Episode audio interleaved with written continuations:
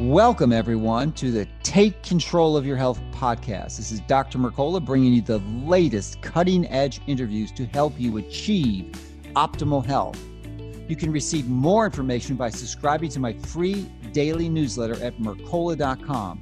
Thank you so much for listening. So let's get started with this week's latest program to help you and your family take control of your health.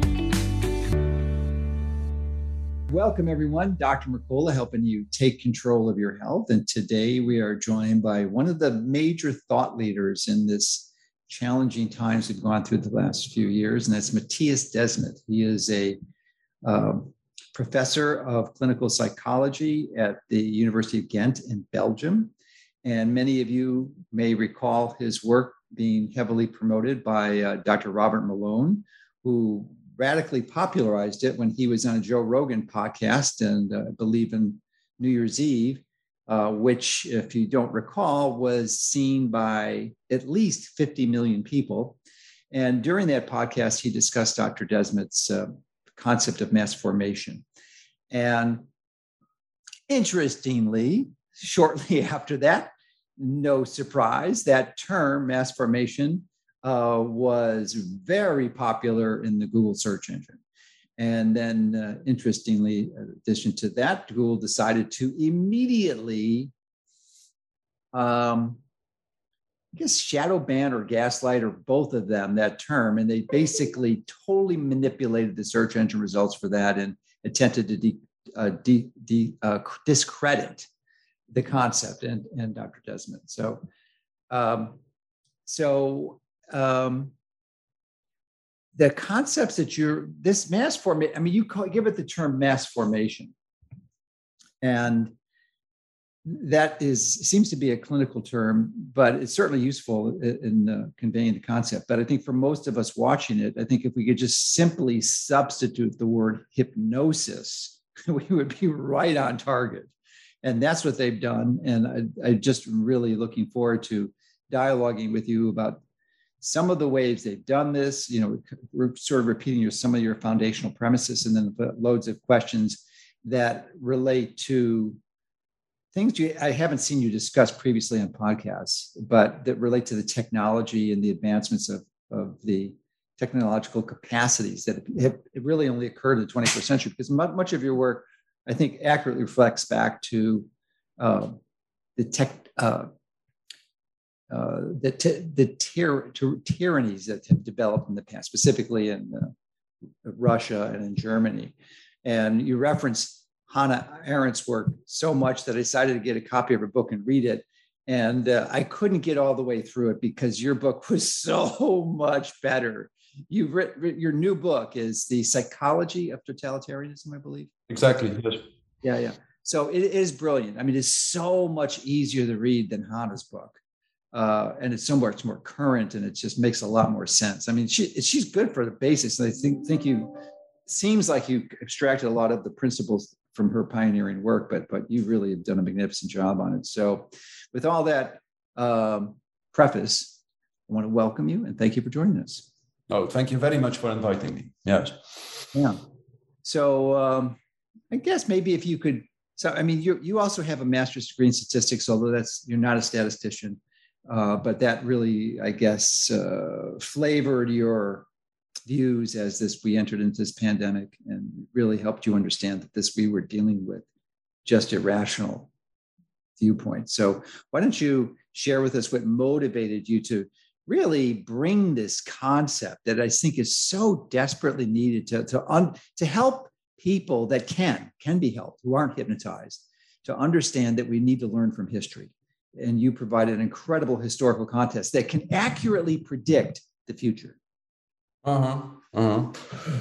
Oh well, yes, and and um, you know, um, hmm in the beginning of the crisis, of the corona crisis, so back in uh, February 2020, I started to, to, to study the statistics a little bit uh, on the mortality rates of the virus and the, the infection fatality rate, the case fatality rate, and so on. And immediately I got the impression, and, and with me actually several world famous statisticians such as uh, John Ioannidis of Stanford, for instance, to name only one. So I immediately got the impression that like the, the, the statistics and the medical and the mathematical models that were used uh, dramatically overrated the dangerousness of the virus. And um, in the beginning of the crisis, I immediately, from the first week on of the crisis, I, I wrote an opinion paper um, trying to, to, to bring uh, uh, uh, some of the mistakes to people's attention. But I noticed immediately that people just didn't want to know. It was as if they didn't see uh, uh, even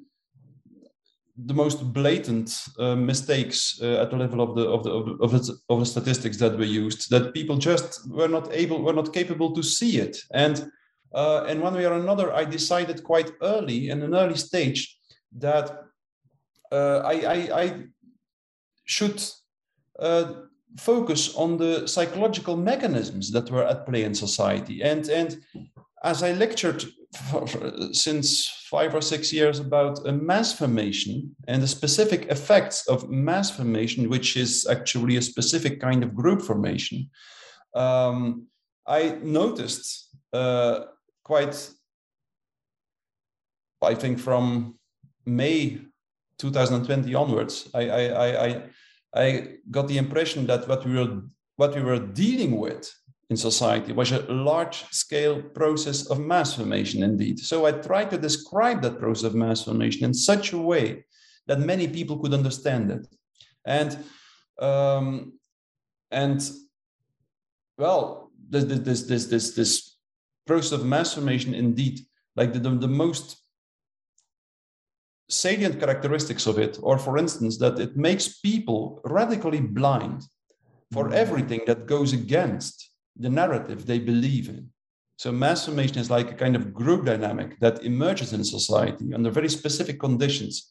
And the, the, it has very strong effects at the psychological level. And one of the most crucial is that it makes people completely blind for everything. It, it, it makes people incapable of taking a critical distance from what they believe in. And then also, another very specific characteristic is that this process of mass formation uh, makes people willing to radically sacrifice everything that is important to them even the health their health their wealth the, the, the health of their children the future of their children when someone is in the grip of a process of mass formation he becomes radically willing to, to, to sacrifice uh, all his individual interests, for instance. And then a third characteristic, to name only a few, is that once people are in the grip of a process of mass formation, they typically show the tendency to commit cruelties towards the people that do not buy into the narrative or that do, do not go along with the narrative. And they typically do so as if it is an ethical duty. And uh, they, they, in the end, they are typically inclined first to stigmatize and then to eliminate, to destroy the people who do not go along with the masses. And it's, that's why it is so extremely important to understand the psychological mechanisms at work. Because if you understand the mechanism, the mechanisms at work, you can avoid the mass formation to become so deep that people reach this critical point in which they really are convinced, fanatically convinced, that they should destroy everyone that does not go along with them. So that's it's extremely important to understand the mechanism. If you understand it, you can make sure that the masses will first, the crowd, the mass will first destroy itself or will exhaust itself before it starts to destroy the people that do not go along with the mass. So it's of crucial importance. And that's actually what my book describes. It describes how the, a mass or a crowd emerges in a society, under which conditions it emerges in a society, what the mechanisms of the process of mass formation are, and what you can do about it. You can never, that's extremely important. I will mention this from the beginning. Usually, it is impossible to wake up the masses. Once a process of mass formation emerges in a society, it's usually extremely difficult to wake the masses up. But that's important. You can avoid that the masses and their leaders become so fanatically convinced of their narrative that they start to destroy the people who do not go along with them. So that's crucial, I think. And and it, it's all depends. And and and in order to really understand what we can do, you have to understand the psychological mechanism as well as possible. And then you will see that actually mass formation, as you mentioned already, is identical to hypnosis. It's not similar, it's identical. Mass formation is, is a kind of hypnosis. And in the full technical psychological sense of the word, it's hypnosis.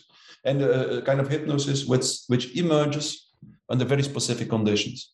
And that's exactly what happened, for instance, in the Soviet Union, in Nazi Germany, which were examples of a totalitarianism from the early 20th century. Uh, we are totalitarianism, which a, a, totalitarian state is something radically different from a classical dictatorship, for instance. And the main difference is situated at the psychological level. A classical dictatorship at the psychological level is very primitive. It's just society that is scared of a small group dictatorial regime uh, because of its aggressive potential. But a totalitarian state, which was radically new in the 20th century, it didn't exist. Totalitarian states didn't exist before the 20th century. A totalitarian state is based on a completely different psychological mechanism. It's based on mass formation, which is a hypnosis which emerges under very specific conditions, which were met just before the emergence of the Soviet Union and Nazi Germany, and which we were met again, even more, just before the corona crisis. So that's so typical. It's a different kind of totalitarianism now. It's not the same. It's a technocratic totalitarianism. Um, but, but the basic psychological dynamic and mechanism is the same. It's mass formation. So you, you had mentioned the uh, the tendency towards uh, cruelty and inhibitions to that really removed when they're in the mass formation. And, you know, it, it, I reflect on some of the things that happened and was literally shocked to see the behavior of some of the people attempting to enforce these mandates and such. And they were literally doing more harm than they were trying to prevent. It, it was, I mean, they were injuring and just cruel, violent behavior to hitting pe- people who aren't wearing masks with with clubs, like they were killing someone when they when they were just so committed to the narrative. And it, it seems like one of the most astonishing aspects of the mass formation is the abandonment of the critical thinking skills. That if they had just looked at it objectively, they could see that there was irrational behavior and there's just no way they could justify what they were doing. But it just be, because of this, this hypnosis, they just engage in the behavior, which is just, you know, from someone who's not familiar with what's going on, it's literally shocking.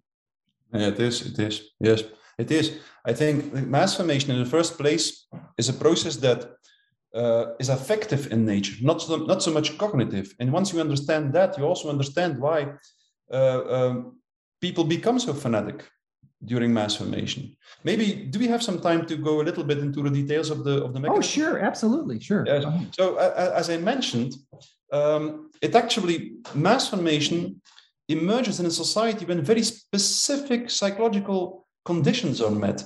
And the most crucial condition is that many people should feel socially isolated or lonely. There should be many people that stopped resonating with their natural and social environment. And for instance, just before the corona crisis, the number of people that felt lonely was extremely high, probably higher than ever before in history. 30% of the people worldwide reported in a Gallup World Poll that they did not have one meaningful relationship and that they only connected to other people through the internet. So that's one important aspect, one important condition that was met. And then, once people feel socially isolated, something else will happen. They will typically start to be confronted with experiences of lack of meaning making. That makes sense. It's, it's logical. Just because people are social social beings, and if they if the, the bond with the other deteriorates, uh, they will typically start to experience a lack of meaning making. And that's also, that was also extremely high. The number of people who experienced lack of meaning making was extremely high. 60% of the people worldwide, for instance, reported before the corona crisis that they considered their own job to be completely meaningless. That were the so-called bullshit jobs, described by David Graeber in his uh, in his uh, book uh, uh "Bullshit Jobs." Uh, and only 15% of the people worldwide reported that they considered their job meaningful. The rest was somewhere in between. And once in this condition of a lack of social bond and a lack of meaning making, people are typically confronted with what we call free floating anxiety, frustration, and aggression. That means frustra- anxiety, frustration, and aggression that are not connected to mental representations, meaning that people feel anxious, but they don't know what they feel anxious for. They feel aggressive, frustrated, but they don't know what they feel aggressive for or what they feel frustrated for. And that's typical condition. Social isolation, lack of meaning making, um, free floating anxiety, frustration, and aggression is highly aversive because if people feel anxious, but without knowing what they feel anxious for, they typically feel out of control. They feel they cannot protect themselves from their anxiety, for their anxiety. So, uh, and under these conditions, something very typical might happen. If under these conditions, a narrative is distributed through the mass media, indicating an object of anxiety, and at the same time providing a strategy to deal with the object of anxiety, then all this free floating anxiety might connect to the object of anxiety, and there might be a huge willingness to participate in the strategy to deal with the object of anxiety, no matter how absurd the strategy is, even if it is clear from the beginning for everyone who wants to see it that the strategy to deal with the object of anxiety might claim much more victims than the object of anxiety itself, as was the case, I think, in the corona crisis. Even then, there might be this huge willingness to participate in a strategy to deal with the object of anxiety. That is the first step of every major mechanism of mass formation, whether it was about whether it concerned the Crusades or the witch hunts or the French Revolution or the beginning of the Soviet Union or Nazi Germany, we see the same mechanism time and time again. There is a lot of free floating anxiety. Someone provides an, a, a narrative which indicates an object of anxiety and a strategy to deal with the narrative, and then all the anxiety connects to the object of anxiety people participate in a strategy to deal with the object of anxiety that yields a first important psychological advantage. From then on, people have the impression that they can control their anxiety. It's connected to an object and they have a strategy to deal with it. And then, in a second step, something even much more important happens. Because many people participate in the strategy to deal with the object of anxiety, a new social bond emerges. So, people have the feeling symptomatically that they are no longer lonely, that they are no longer isolated. And that's the real reason. This leads to a kind of mental intoxication, a kind of new connectedness, which is the real reason why people buy into the narrative, no matter how wrong it is, even if it is utterly absurd. They will continue to buy into the narrative. They will con- because it creates this new social bond. And in one way or another. We could say, well, is that a problem because people felt lonely and now they feel connected again? Yes, it is a problem because all this free floating frustration and aggression needs to be directed at someone. And that's always directed at this part of the population that doesn't want to go along in the narrative with the narrative. And a second problem, even much more problematic, is that um, this new social bond that emerges in the masses or in the crowd is not a social bond between individuals. It's not a social bond between individuals. It's a social bond between every individual separately and the collective, meaning that in a mass, people feel a fanatic solidarity that's typical for masses, a fanatic citizenship, but it's never a solidarity towards individuals. It's always a solidarity towards the collective. And that means that that explains, for instance, why during the corona crisis, everybody was uh, talking about solidarity, but people accepted that if someone got an accident on the street, you were no longer allowed to help that person unless you, ex- you, you, you, you had a, a surgical mouth mask uh, and, uh, and gloves at your disposal, which almost nobody has. That also explained why, while everybody was talking about solidarity with the elderly, people accepted that if their father or mother was dying, they were not allowed to visit them. So that's the strange solidarity that exists in a mass or a crowd. It's not a solidarity with other individuals, it's always a solidarity of the individual towards a collective. And that in its turn, in its, uh, uh, in its turn explains why totalitarian state, states always, which are always based on mass formation, always end up in a radical paranoid atmosphere in which people absolutely do not trust each other anymore and in which people are willing to report themselves and their loved ones to the government. So that's the problem with mass formation. It's solidarity of the individual with the collective and never with other individuals. That explains why, as happened during the, the uh, revolution in Iran, for instance, I talked with a woman, with a woman who, um, who lived in Iran during the revolution, Uh, which, which was actually the beginning of a totalitarian regime in, in Iran and in which she witnessed with her own eyes how a mother reported her son to the government and how she hung the rope around his neck just before he died and how she claimed to be a heroine for doing so. That's the, the dramatic effects of mass formation. I don't think you could describe a more horrifying, despicable behavior than a mother killing her son. I mean, it's just, I mean, that if it, if you can reach into the mind and cause that type of behavior, you've got a very, very powerful tool.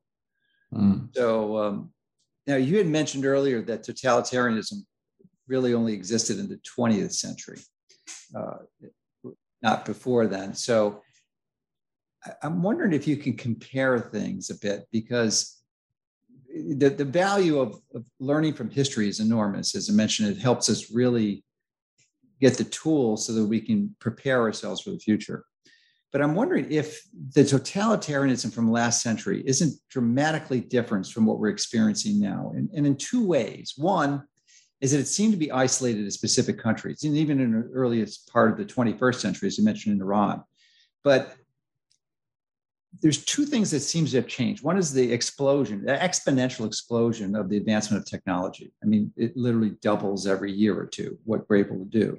So that that increase in technological proficiency uh, allows us much more sophisticated and capable tools of influencing this mass formation, the ability to hypnotize people far more effectively than they did when literally in Germany and Russia, all they had was radio. That was it uh, and newspapers, but you know now we've got social media and and this, this consistent barrage and, and uh, barrage, but control of the mainstream media, uh, literally. So I, I'm wondering. So that's one, and one is let, us address the technological component first. Do you, do you think that has made a significant difference? And in, in, in, it seems like it's so much more effective, and it can lead into what my next question would be was verging from the, not emerging from the single country totalitarianism to essentially a global totalitarianism, which it seems like we're on the path, ex- accelerating path to, to, that being achieved. Yes, yes, yes. That are two, uh, two, two most important differences, of course. Uh, but I think that um, indeed, uh, I think the mechanism, the basic mechanism is the same. Right, so right. The, the basic mechanism, the, basic, the basic mechanism, totalitarian regimes always use indoctrination and propaganda in the first place. Uh, and then in a, in, a, in a, third place, they often use terror. And so, but but the, the, the first and most important uh, strategy of totalitarian regimes is always to use indoctrination and propaganda intuitively or consciously. It depends. Like uh, Stalin did it in a very intentional, conscious way Hitler in a, in, a, in, a, in a little bit more intuitive way.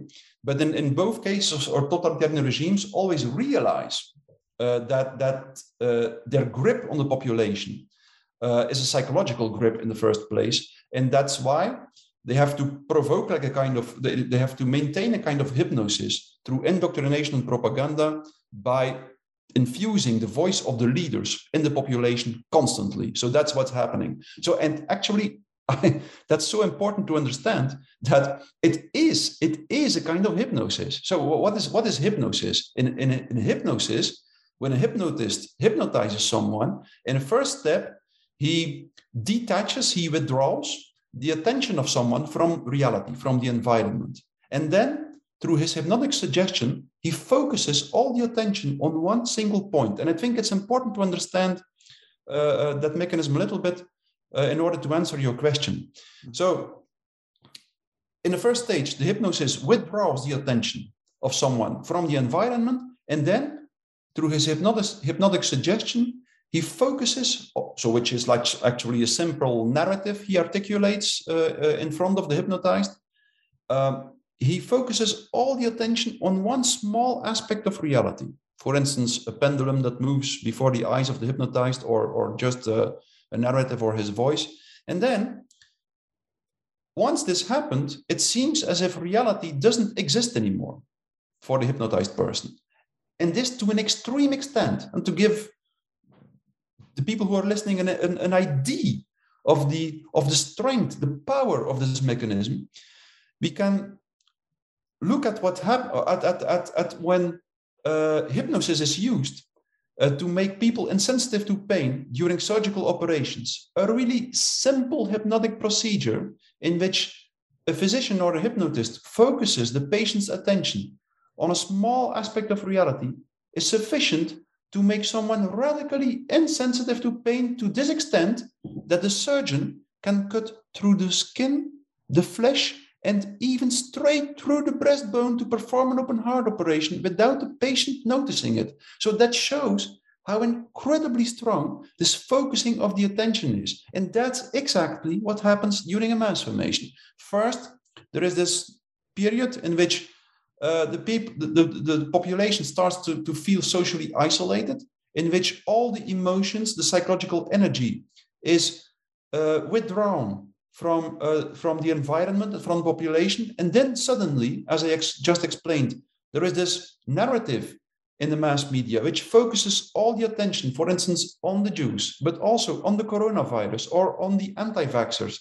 And then once all the attention is focused on this one point, the rest of reality seems not to exist anymore. So that's what is happening. So, for instance, uh, no matter how many victims the corona measures claim, people starving, uh, children starving in developing countries, uh, uh, uh and so on.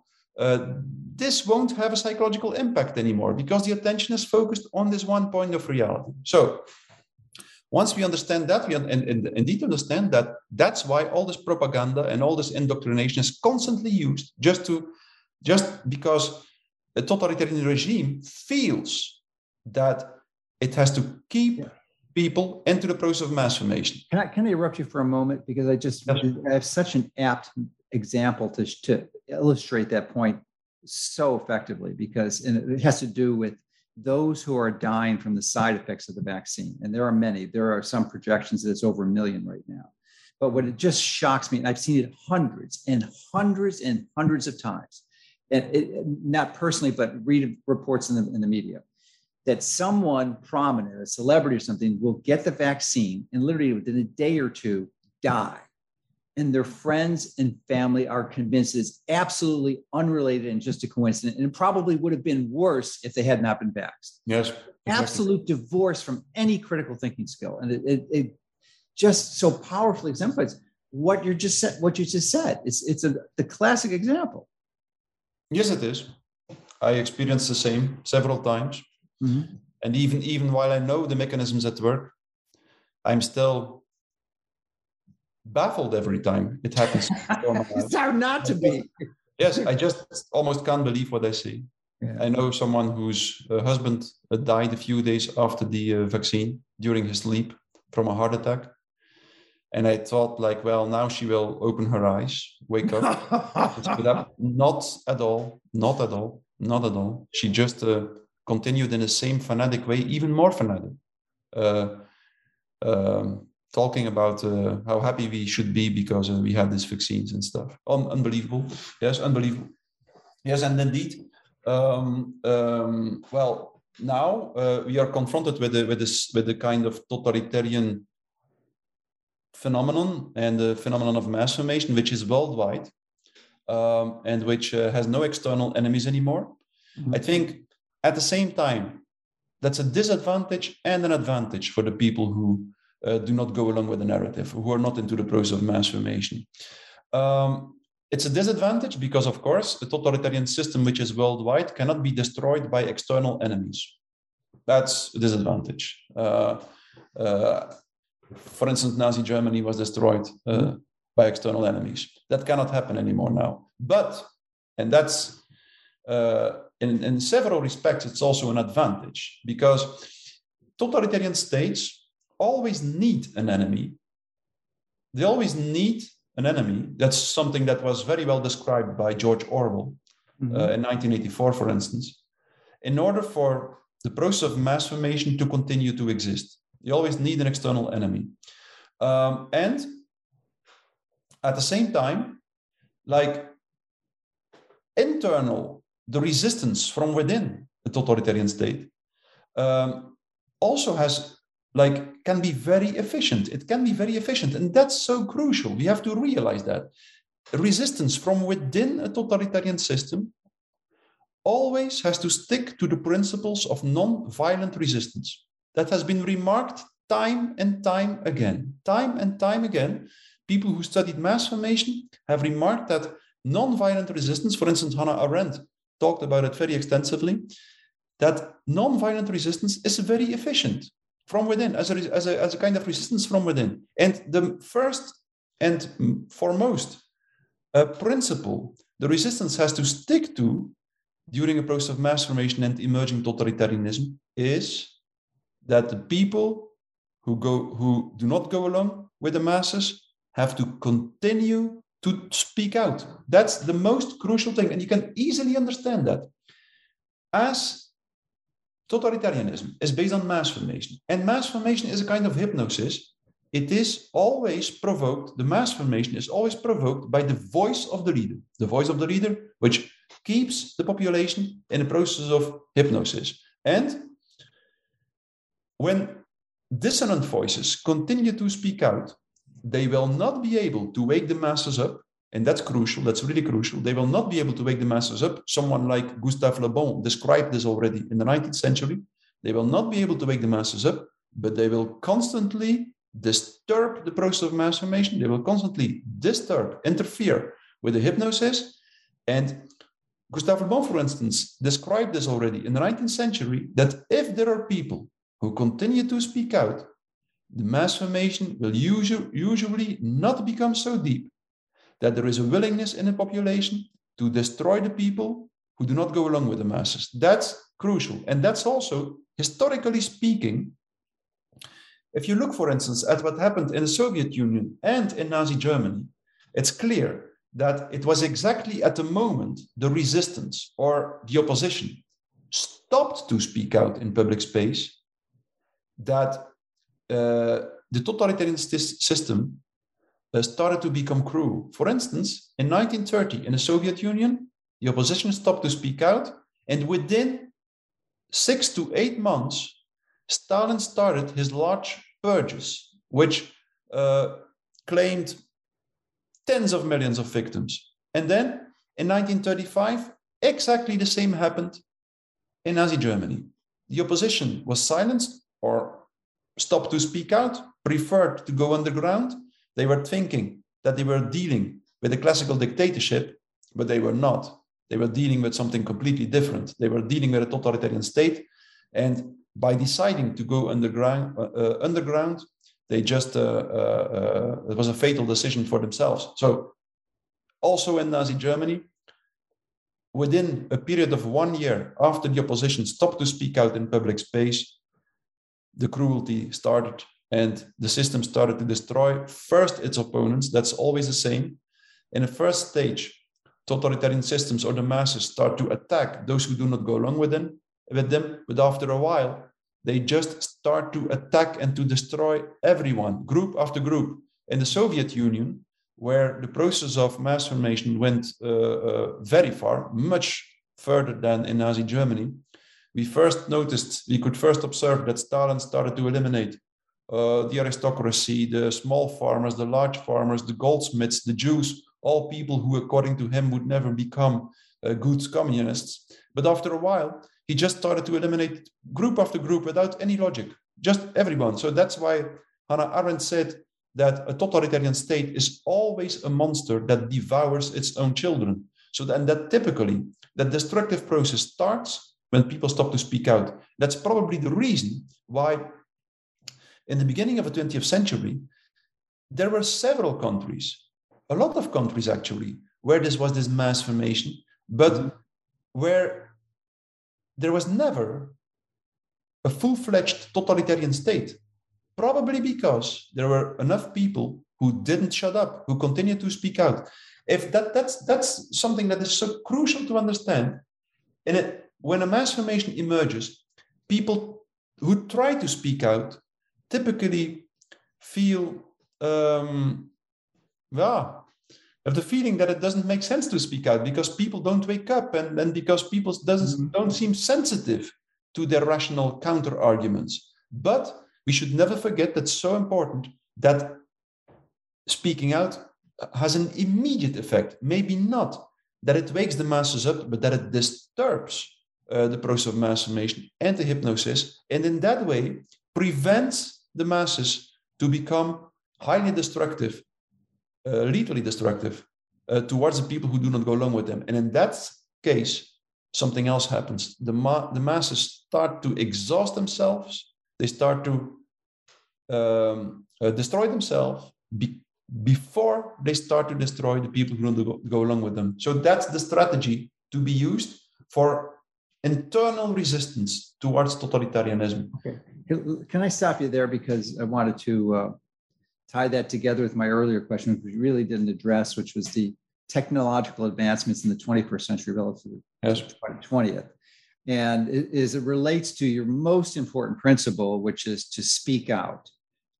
No argument. I think that is crucial and critical. But the, the, it ties back to my earlier question, though, and the fact that much of our communication, our ability to speak out, is not so much in groups locally where we live. I mean, the average person doesn't even know their neighbor. So, I mean, they're speaking, they're, they're typically the communication is through the internet and virtual. So now we've got this 21st century technology of the internet that has allowed the government and the, and the modern mainstream media to essentially control that and censor that speaking out. So entire entire groups of individuals, myself included, and many others, have mm. been hmm. deplatformed, and our voices discredited. So they get the mainstream media going 24/7, saying lies that support their narrative, and and really limit the ability of that speaking out to be heard by the masses. So in my mind, it seems that the ability to, to, to implement that's that really important aspect of speaking out has been throttled back and limited so much because of the advancement of technology. Yes, I think up until now, it works in two directions. Indeed, as you said, like uh, the uh, the mainstream now has a has a a, a machine to, uh, mm-hmm. to to to to disseminate. Yeah, last week we got the the Ministry of Truth. Disinformation yeah, yeah, yeah, Ministry of Truth. Yes, absolutely. So uh, they have a machinery now that of uh, of which the, the the Nazis and the and the communists could only dream of. it's much more, much more, much more powerful now. Uh, but I think up until now it goes in two directions. Also, the people who do not who, who want to go against the narrative also have means at their disposal. We have social mm-hmm. media and stuff through which we can also um, um, speak out in a, in, a, in, a, in, a, much more effective way.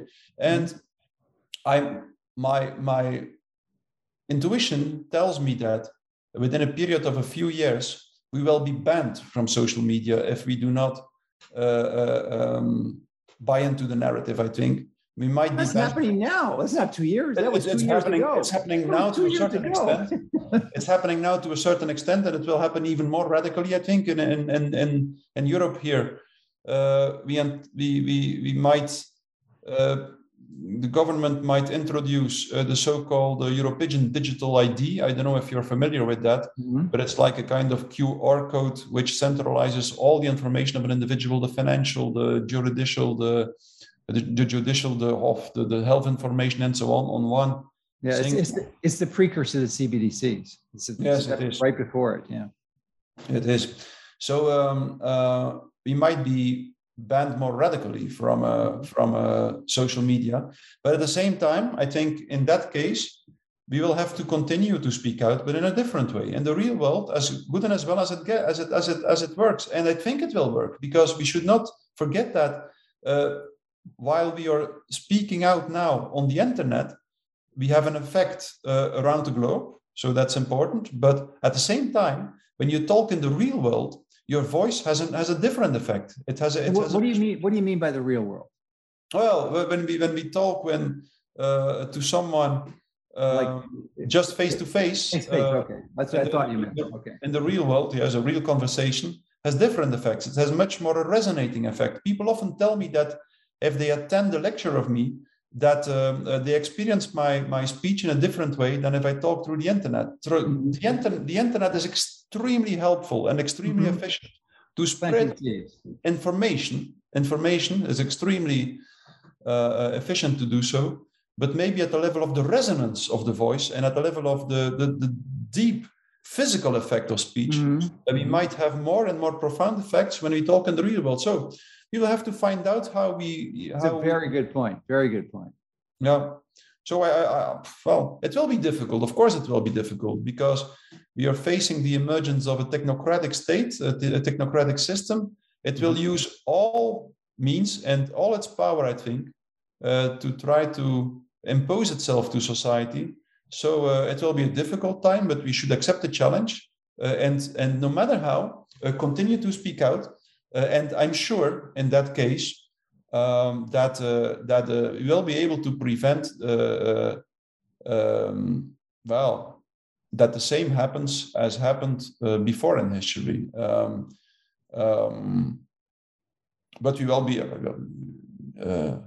we will have to be prepared, of course, to lose some things. That that yeah, we will probably not be able to avoid that. No. So that's such a crucial point. I think the fact that uh, you, when as I was listening to you answer my question, it occurred to me that yes, indeed, there are platforms, newer platforms that have emerged since essentially YouTube has been eliminated as uh, for almost you know well over 90 95 percent of people who are seeking to speak against the narrative. Uh, so there's other emerging platforms like like BitChute and Rumble and, and some other video platforms that this message can be spread. Uh, spread. So that is useful, but it, but it, it's important to, to meet together with people locally and, and in, in person in real life and share this message. But I'm wondering, just because we, you know, I just have not heard you I'm sure you've done it, but I, the, the, in previous interviews, interviews, I haven't seen you mention it. But I wonder if you could comment on the numbers. Uh, if we divide the population into three groups, one group is absolutely hypnotized. There is nothing you could ever say to get them out of that hypnosis. It's it's literally physiologically impossible. Then there's the people who who have not lost their critical thinking skills, and the people in the group in the middle. So I've heard experts say it's like 30% of each of the other the two groups and the the group in the middle is six is six wait 40% yes. what would you what would you put the numbers at? Well it depends on the on the stage of the process of mass formation i think but definitely in the well i think it's more i think it's like 30% who are really in the hypnosis in the mass formation who, who really believe the narrative you could say. Mm-hmm. and, and um, uh, then then about 60% who uh, who feels that there is something wrong with the narrative, but who wow. will not. Yes, it's a lot. That's a lot. Usually, so it's only ten percent that didn't buy it. No, it's a small group. Yes, it's a small I group. did not realize it. That is surprising. Yeah. I did. I thought it was higher.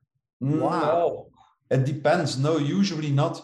It's like like psychological experiments also show this number. Wow. Yes, this percentage. And also also extremely important is that also the the public leaders of the masses. So the people who the people who pronounce the hypnotizing narrative in public space usually are hypnotized themselves. So that's mm-hmm. extremely important. That's something that is very well described by Gustave Le Bon. Mm-hmm. He says that the, the, the leaders of the masses, and we are talking then really about the people who articulate the narrative in public space. So not the people who maybe manipulate things from behind the screens, but in the first place, the people in public who articulate the, the, the, the the narrative that leads to the mass formation in public space, they usually or hypnotize themselves. Gustave Le Bon said, without exception, you can never hypnotize a mass or you can never provoke a process of mass formation if you do not fanatically believe of, and that's important, extremely important, the people who lead the masses fanatically believe in the ideology they promote. So, meaning that, for instance, in this situation here in the corona crisis, the underlying ideology of the people who are in charge here is transhumanism i think people who people who promote these narratives believe that in order to overcome uh, the problems we are facing maybe climate change or or or, or the terrorism or or or, or the coronavirus it's all the same yeah. uh, we have to reshape society from a democracy into a technocracy. For all kinds of reasons, they believe that uh, the future is ready for a technocratic state system. You, if, you, if you want to, like someone like Yuval Harari describes this very well in his book, uh, Homo Deus, for instance. So people believe that uh, only the transhumanist technocratic ideology can save the world. And that's how a society should be reshaped. But, and now that's important, most people who lead the masses, who articulate this narrative, fanatically believe in the underlying ideology, transhumanism, technocracy, but a part of them doesn't believe a single word, word of the narratives they use. They consider the narratives they use, for instance, the climate narrative or uh, the corona narrative, they consider the narrative, the narratives they use purely as a kind of justified manipulation of the population to convince the population to accept um, all the societal uh, changes that have to happen in order to install this transhumanist um, uh, technocratic uh, system. So that's important. They fanatically believe in the ideology, but quite often they absolutely don't believe the narratives they use to convince people to uh, accept uh, the ideological changes they uh, they promote. So that's the better you understand that, the better you know that it's also extremely important to us the leaders to continue to speak out because also the leaders will become much more fanatic if they have no if there is no counter argumentation anymore if there is no dissonant voice anymore. Um, so um, yes so in, in, the, in the end in the end what is the the ultimate challenge is to try to show people that not so much that the coronavirus was not as, as dangerous as we expected or that uh, well uh, that the narrative is wrong. But it's of crucial importance to show people that this ideology is problematic this transhumanist and this technocratic ideology itself is a disaster for humanity.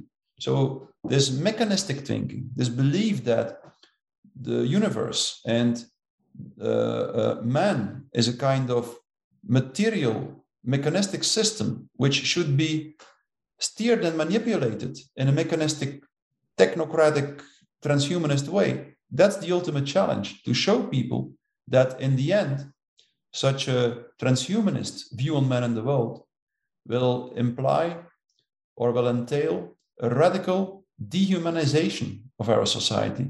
So I think that's the real challenge we are facing. Showing mm. people like, look, forget for a moment about the corona about the corona narrative, but that was that is what we are heading for if we are continuing uh, in the same way. To we will we will end up we will end we will arrive in a in a radically techno, technologically controlled transhumanist society, which will leave no space whatsoever for uh, uh, a really humane or or or, or um, a life for a human being.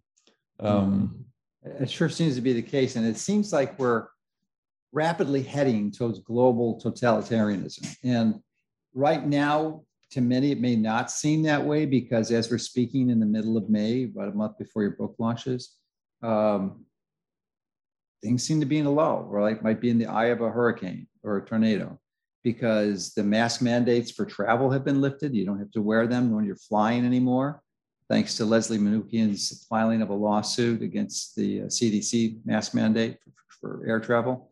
And just across the country, and I, I, suspect the globe, the mask mandates are coming down. You, when you travel now, you just see hardly anyone wearing them. There's still a few people within that 30% who are who are brainwashed. Uh, but I'm wondering what your views are, because to me, it seems like things are going to get much, much, much worse. And this was just a minor taste, and that we're in a lull. Uh, and I'm wondering what your thoughts are on that. And then, of course, we want to go and discuss some of the, the simple, practical things that we can do to prevent this from occurring. Yeah, I also believe. I also believe that. Uh, you believe that we're getting going to, going to get, it's going to get worse. Oh yes, it will get worse. Yes, of course. Like the it, a, lot worse. A we lot. are at the beginning. We are at the beginning of the process. Okay, good. I, I, it seems so obvious, but you know, you've studied this much more carefully, and you you studied the history, which is such a foundational component of predicting the future. So, mm. I really yes, value we, your insights. We, we, we really well. There are many signs that we are really in the beginning of the process of a of, of a totalitarianism, and uh, and but we it really we will, we will really have to have to understand and realize that it will be of crucial importance to continue to speak out. Now, I have stressed that several times, mm-hmm. now, uh, but but but but but um, in order to make sure to keep open a certain part, a small part for the people who do not want to go along with the system to survive. That's just crucial. Um, but I also expect it's clear that, like. Um, the introduction, for instance, of the QR codes mm-hmm. here and uh, to were just a, a, small pilot study for the introduction of um, of digital ID, mm-hmm. uh, and and and this will be combined with uh, the introduction of digital coins um, uh, from the central banks. So we are facing really uh, an enormous um, system of of of, of digital uh, digitalized control. Yeah, it's not it's not so much a coin; it's a currency. It's an absolute total yes, control of every aspect, financial aspect of your life, and the ability to purchase food or anything or your shelter. I mean, if they shut you off, you bet you're going to be homeless and you're uh, you're on your own, and uh, that's a pretty severe st- stress for most people. Exactly. 21st century. You know if this is exactly. 19th century wouldn't be a big deal but this is 21st yes of course exactly. And and you know there's one thing we always have to keep in mind everyone who studied uh, mass formation mm-hmm. and totalitarianism has concluded that both mass formation and totalitarianism are intrinsically self-destructive hmm, so that's encouraging for, for, yes, for, for instance, a classical dictatorship can continue to exist for hundreds or thousands of years. Mm-hmm. If the classical dictator uses his brain and uh, loves his population even a little bit, then he might succeed in establishing a system that is very robust and, and that doesn't perish very soon. You know, you know, it's but, interesting you say that. I'm sorry for interrupting you, but Saifedean, who has written the book The Bitcoin Standard, an absolute anarchist said he's beginning to change his views and thinks a benevolent monarchy might be the best option. yes, yes, yes, that might be the case. Yes. Yeah. So, but in any case, the totalitarian system always destroys itself sooner or later. And now that's the interesting thing. The more means it has at its disposal to control the population and to impose its power to the population, the sooner it might destroy itself. because totalitarianism destroys the core of the human being. Mm-hmm. It, it tries to eliminate each space for a human being to make its own singular choices. That's what a totalitarian system tries to eliminate. The word, the word, the word totalitarianism refers to uh, the ambition totalitarian states always have to impose a total ideology or a total theory toward uh, on the pop- on the population. So to control the population totally, and that in itself destroys the really the core of the human being because uh, psychological energy uh, in a human being emerges at every moment. A human being can make a choice that is really its own choice. That it that it's not forced to by other people. So that's what human beings need. They need a certain privacy, a certain space where they can make their own choices. And the, it, it is at that moment that someone can make a choice that is really his own choice, that he receives a little bit of energy, psychological energy.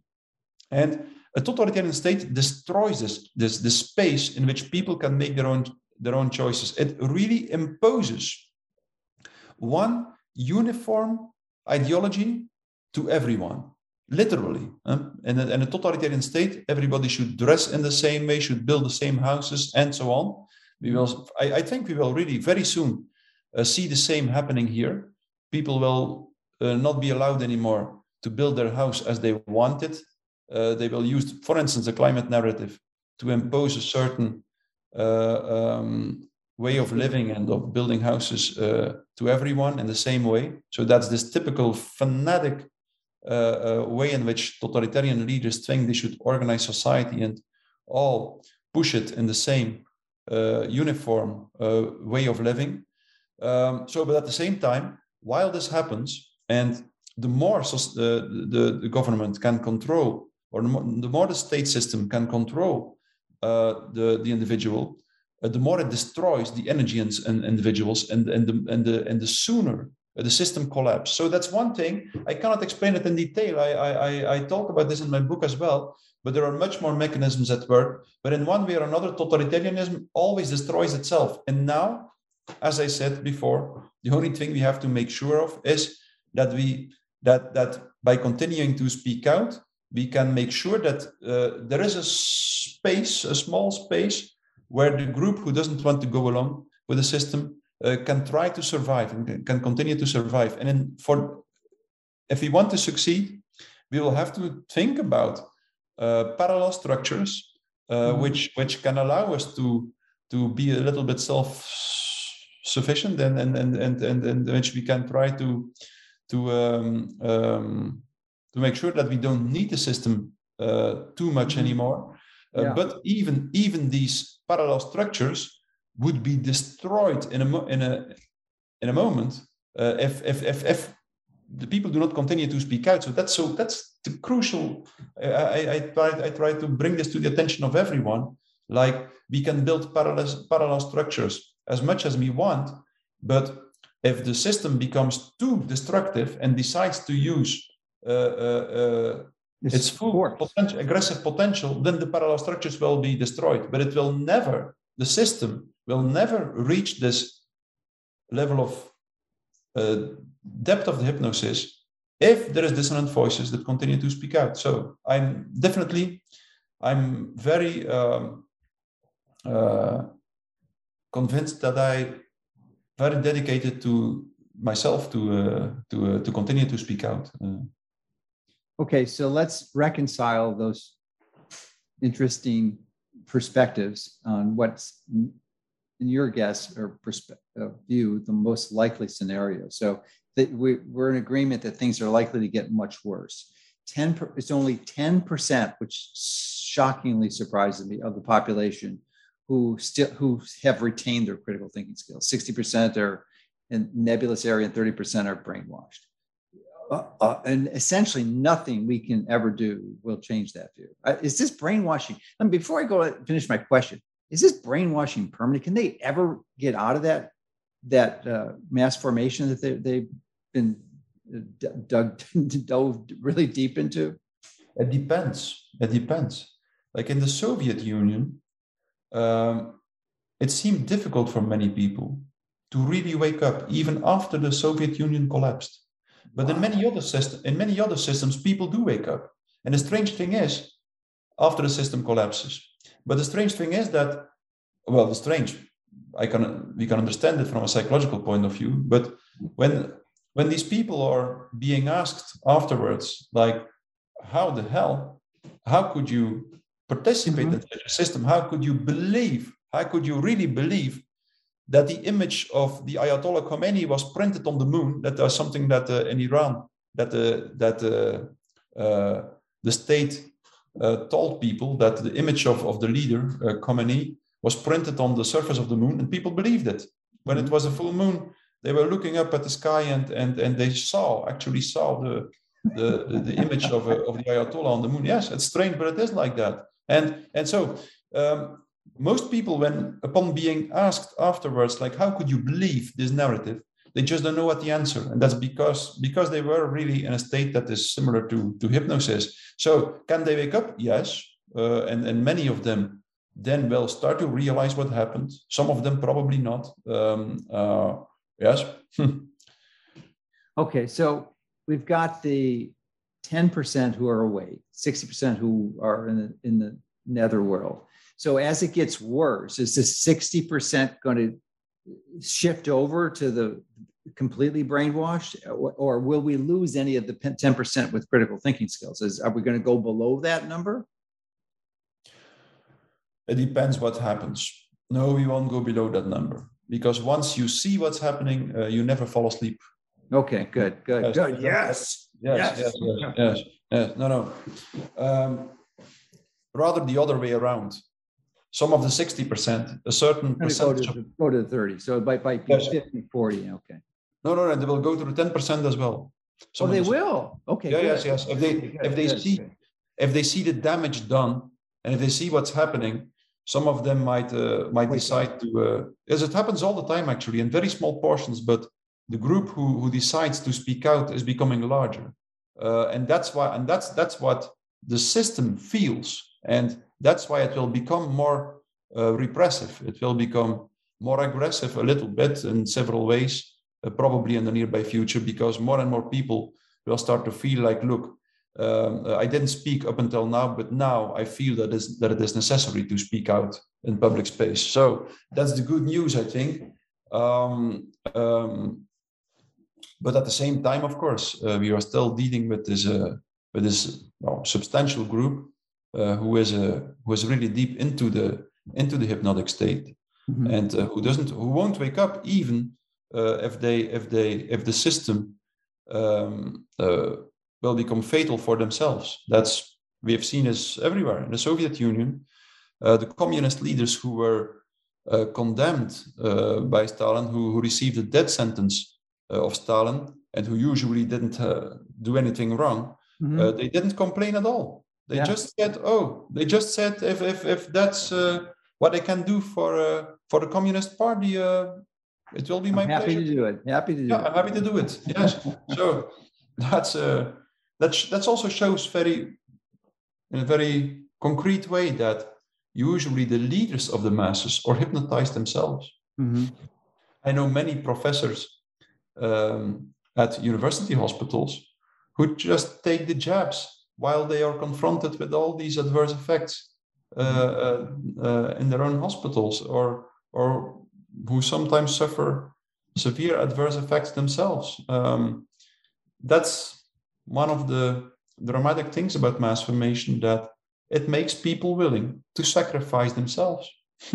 that's a yes, indeed. So let's seek to provide some range of estimates for the future. There's two scenarios. One is that we're able, for whatever means or mechanism, able to convince the significant percentage of the 10% to continue following your advice and speak out so that we don't stop because we know from historical perspective when that speaking out stops mm-hmm. it gets much much worse in the very near future so oh. so so say we get the good case scenario and everyone's continue speaking how much longer to the other side? How, how long is it going to get bad for? Is it two years, three years, four years, 10, 15, 20?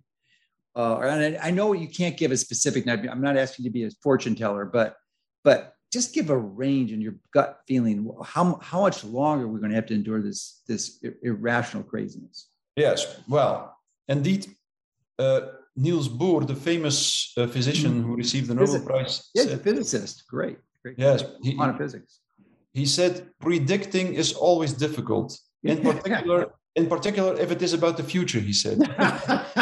but, it's a Yogi but, uh, Yes, well, my gut feeling, my gut feeling, for what it's worth, tells yeah. me, well, something like seven or eight years. That's what my gut feeling tells okay, me. Okay, so by the end of the decade. Yeah, before the system destroys itself. Okay. Um, but uh, well, it, it, could be less, it could be more. But I think the, the most important thing is this: we cannot be sure uh, about what will happen around us. Uh, it will be a definitely a very chaotic state because um,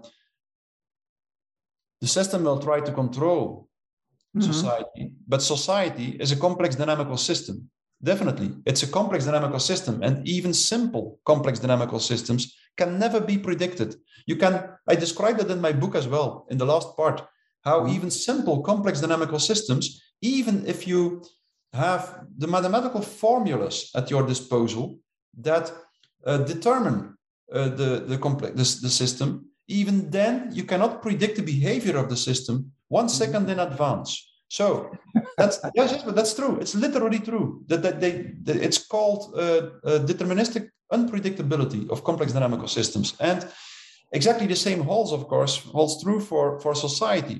There are now people who believe that they can control everything with a, a sophisticated technological system, but they will be confronted with a disaster. The more they try to control the system, the more chaotic it will become, and the less it will be uh, uh, it will be controlled or controllable. And it will change in a way that is fundamentally unpredictable for everyone. And that's why um, many leaders now of this system uh, start to realize that they will have to speed up their plans because they feel yeah. that they feel that things evolve in a way that uh, that they didn't expect expect and that that's typical a complex dynamical system cannot be predicted and controlled. Um, and so, thus we cannot never be sure about what will happen, and, and, and everything will change. And we, we cannot really prepare very, very much uh, uh, for the changes or for, for what will happen. But we can be sure of something else. We can be sure that we will stick to the elementary principles of humanity that's mm-hmm. so important. That's the only thing we can be sure of that we ourselves will stick to certain principles of humanity, which we will have to find out again. We feel a little bit what it is to be humane, and we feel a little bit, we know a little bit about the principles of humanity, but we will rediscover them uh, in, the, in, the, in the years to come. And that's something we can be sure of that no matter how inhumane society around us becomes that we will do our utmost best to, to stick to certain elementary principles of humanity. I don't know if you're familiar with the work of Alexander Solzhenitsyn. Uh, uh, he, he, is the, he Alexander Solzhenitsyn is this Russian writer who received the Nobel Prize for his book, The Gulag Archipelago, mm-hmm. a book he a book he wrote uh, during his uh, 15 year stay in the gulags of Stalin, in, in, the concentration camps of Stalin. And he has this wonderful chapter in which he describes that uh, in the concentration camps uh, of Stalin, the prisoners um, lost all ethical awareness and they became, they, became, they became beasts to each other. They became radically unethical, inhumane, cruel to each other, pre- prepared and willing to kill each other, to steal each other's food. And but he also describes how there, how there was a small percentage of the prisoners who evolved, who went in exactly the opposite direction. And they were very determined that in this pool of cruelty and inhumanity, uh, they would stick to the rules, to ethical rules themselves. And Solzhenitsyn describes something wonderful. He describes how many of these people who stick to, to their principles and to their ethical awareness, and many of these people became incredibly strong at the physical level. It's wonderful how he describes it. He describes that certain prisoners who refused uh, to steal other prisoners' food, even if uh, uh, uh other people had stolen their food, or he, he, he, he described how when certain prisoners were punished by the guards uh, or were asked, commanded by the guards to do something that uh, they could not consider ethical, how they refused to do so, no matter what the punishment was. And he describes how these people typically, while being in the, in the concentration camps, became stronger and stronger and stronger at the physical level. So very strange. He describes several examples. Not everyone, he said, became stronger and stronger and stronger, but many of them. And many of them survived the concentration camps, he said. Not all of them, again. But. I think that I think that's so important to keep in mind in the years to come. No matter what happens around us, no matter how inhumane the system becomes, I think the real challenge is to focus on this one aspect of human existence, namely that we should do our best uh, to, uh, uh, to follow, to live up to a certain ethical awareness, and that that maybe is uh, the one and only thing that can guarantee us uh, of the good outcome of, of the entire process, which is a necessary process, I think. This mm-hmm. crisis, this crisis is not meaningless it's not meaningless. It's it's it's a it's a it's a process um, in which uh, society can give birth to something new, something much better than than than uh, than existed up until now. Um, That's that that is kind of like the silver lining of this whole process. Unfortunately, there's going to be a lot of pain to get to that point. But so, just summarizing your recommendations, one is to speak out consistently. Don't stop. Continue doing it uh, ideally face to face if you can. Uh, maintain your ethical commitments and never, never abandon it, no matter how bad it gets, no matter if they've integrated the equivalent of the concentration camps, the FEMA camps, that they're going to put people who are ostensibly infected or contaminated in these camps and keep them or for speaking out because the, dis- the ministry of truth says you're a heretic and you're uh, a threat to society and get thrown in these camps, which is this is a very real possibility. I'm not saying it's going to happen, but it is absolutely on the table. Uh, so, and the, the, third thing you said is these parallel structures, and by that I'm assuming you're suggesting that we uh, engage in activities that has allowed us to become somewhat independent of the supply chain. So, in other words, being able to access our own food, have our own energy, to have a community, uh, so that we could survive without the state, essentially. Mm, exactly. Does that, does that, seem to be a good summary? And if not, could you refine that, and then we can add any other recommendations you have?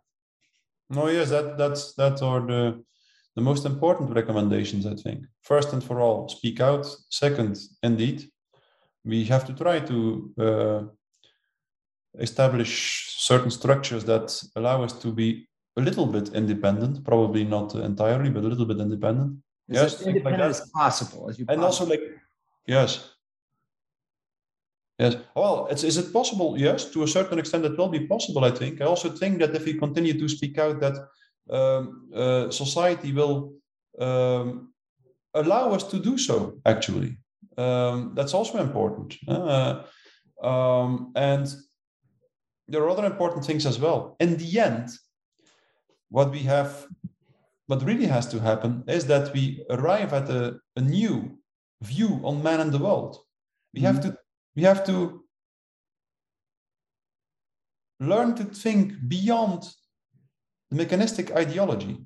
Mm-hmm. We, every one of us, to a certain extent, is in the grip of this mechanistic ideology which emerged starting someone in the beginning of the 16th century in which makes us believe that essentially the universe and the human being is a material phenomenon, uh, a set of elementary particles, atoms, neur- uh, uh, uh, neutrons, and so on, elementary particles which um, behave in a mechanistic way and which can be which can be completely un- rationally understood. And mm-hmm. as long as we think in this way, we will end up in totalitarianism.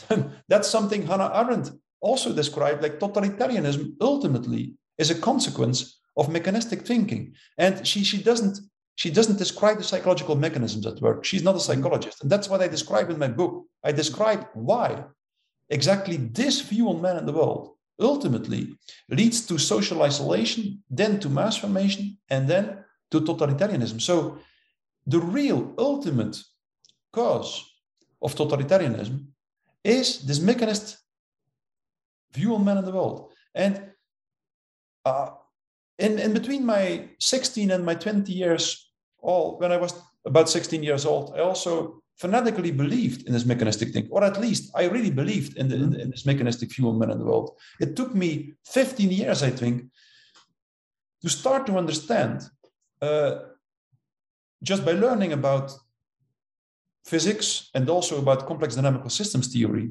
that it is not true, that the world is not, there is a, a certain part of the world can be understood in a rational way and in a mechanist way. Mm-hmm. But the major, the major part of the world uh, can never be rationally understood and can only be known in a different way by empathically resonating with it. Uh, Rene Thom, one of the most famous mathematicians of the 20th century, described this in a very eloquent way. He also said, like, that part of reality that can be understood in a rational way is extremely limited. And for the rest, we can only know the things around us by empathically resonating with them. And it yeah. is this new, yeah, it's, it's this new kind of knowing, this new kind of knowledge, this new kind of under, knowing the world. That's what we can expect everything of. If the more we cultivate that, the more we succeed in uh, resonating with the world around us, uh, the more we'll see how the most fascinating potentials are discovered in the human being. You know, and or it, it sure sounds like you're referring to frequencies when you're saying resonating and it's, it's a frequency thing. It's maybe the missing component, which is a form of energy, which is a, another form of spirituality. Yes. So this, this is the missing piece of the equation that's not integrated into most of the things. So is, is that fair to summarize your what you ju- just said? Yes, that's fair, and indeed, and I think uh, all the major scientists before us uh, Janos Bolyai, uh, Max Planck, uh, Heisenberg, Schrödinger, Niels Bohr, mm-hmm. Edward Lorenz, Mandelbrot, they all arrived at the same conclusion. Rationality is extremely limited. We can only know a part of reality through rationality. And for the rest, they all moved from a materialist view on man and the world to a much more mystical view on man and the world, in which they claimed a central importance of uh, of, a, of, of a resonating way of knowing the world. And that, I, I believe that just to arrive at this new kind way to of knowing the world, we just have to follow rationality until the utter limit. That's what we have to do, and then we will get in touch with uh, this other way uh, to know the things around us, which is much more fundamental and, and which, which allows us also to overcome our fear for death and suffering, because that's one of the major problems of our culture and our society. Mm-hmm. That in one way or another, we are not capable anymore. Uh, we cannot stand the idea of dying, the idea of suffering anymore. And as soon as you start to be connected to the world in a more resonating way, you start to feel and to intuitively know that you're part of something uh, that is eternal, a kind of resonance, a kind of consciousness, a kind of eternal music of life. And that's, I believe, what uh, can make uh, us less afraid of death and accept uh, uh, that sooner or later uh, we will die, that there is suffering in the world, uh, without, yeah. And I, I, believe it's not just less. I think you can absolutely have no fear of death ultimately, and mm-hmm. it's, it's it's not an unreasonable goal.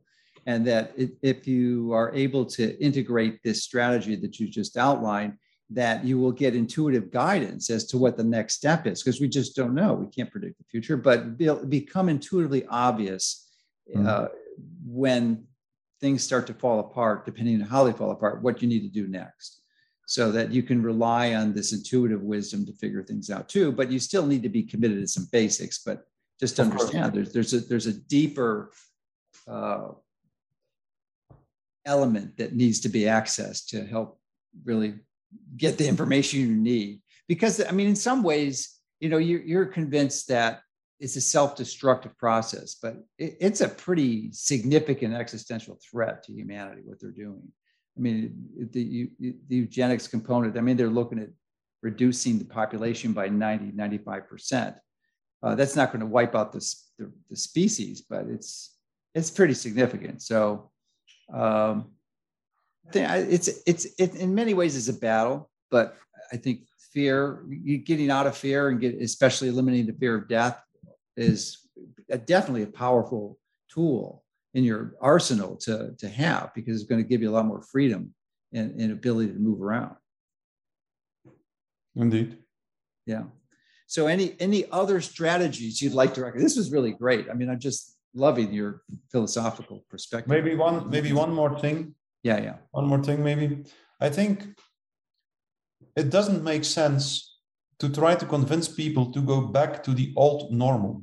Oh yes yes. i have the feeling that that's what caused it yes are many many many people who who uh, try to speak out try to convince everyone everyone of the absurdity of the rules and the corona measures now and so on but they often make the impression in that way that uh, they try to convince people to go back to the old normal, but nobody wants to go back to the old normal.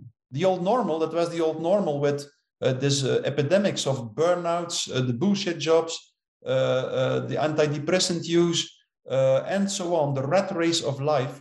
That was exactly, it was exactly because people didn't want the old normal anymore, that they were sensitive and that they were willing to accept all these lockdowns and corona measures. So um, so we, we never should try to, to convince people to go back to the old normal, but we should try to show people that there are several options to escape the old normal and that we do not necessarily have to move uh, to, a, to a society in which there is a social credit system and mandatory vaccination uh, uh, and so on. So we have to show people, I think, that there are different options, that uh, there are other options than um, than the transhumanist society uh, to escape the old normal. Uh, I think that's uh, that's also something from a tactical, strategical point of view that is very important uh, to keep in mind. Yes.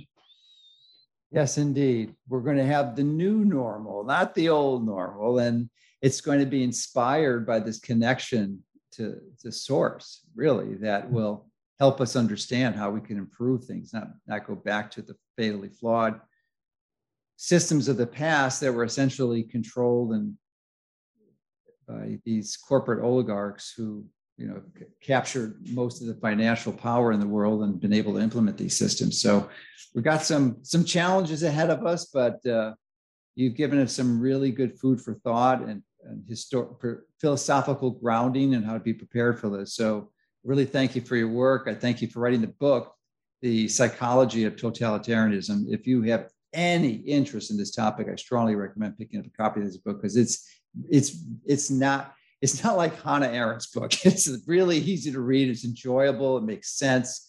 It's really straightforward. So I'm so glad it was. It was originally written in Dutch, which made it a challenge. I wanted to pick up a copy so badly, but thankfully it was translated. And now it's available in English. So uh, definitely highly recommended.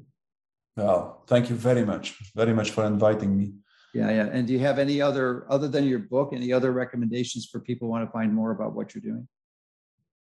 Oh well, I've given several podcasts, of course, who are Mhm. available on the internet, but I think my book is the the most Best way to do it, yeah. for, for my Yeah, and, th- and and thank you for mentoring Robert Malone. I know he went over to uh, was it he visited you in Belgium, didn't he? In Spain, we oh, in uh, Okay, yeah. You know, I know you guys connected, and you were you were mentoring him. met in He's Spain. such- He's such an important influence over here. He's such a smart guy, and Yes, yes, yes, it- definitely. such such integrity. I mean, this guy is amazing. So thank you for helping him understand these principles, so he can be more uh, more of a powerful voice in helping speak to the truth. So. Yeah, indeed. Well, yes, if we can help each other, we definitely should do it.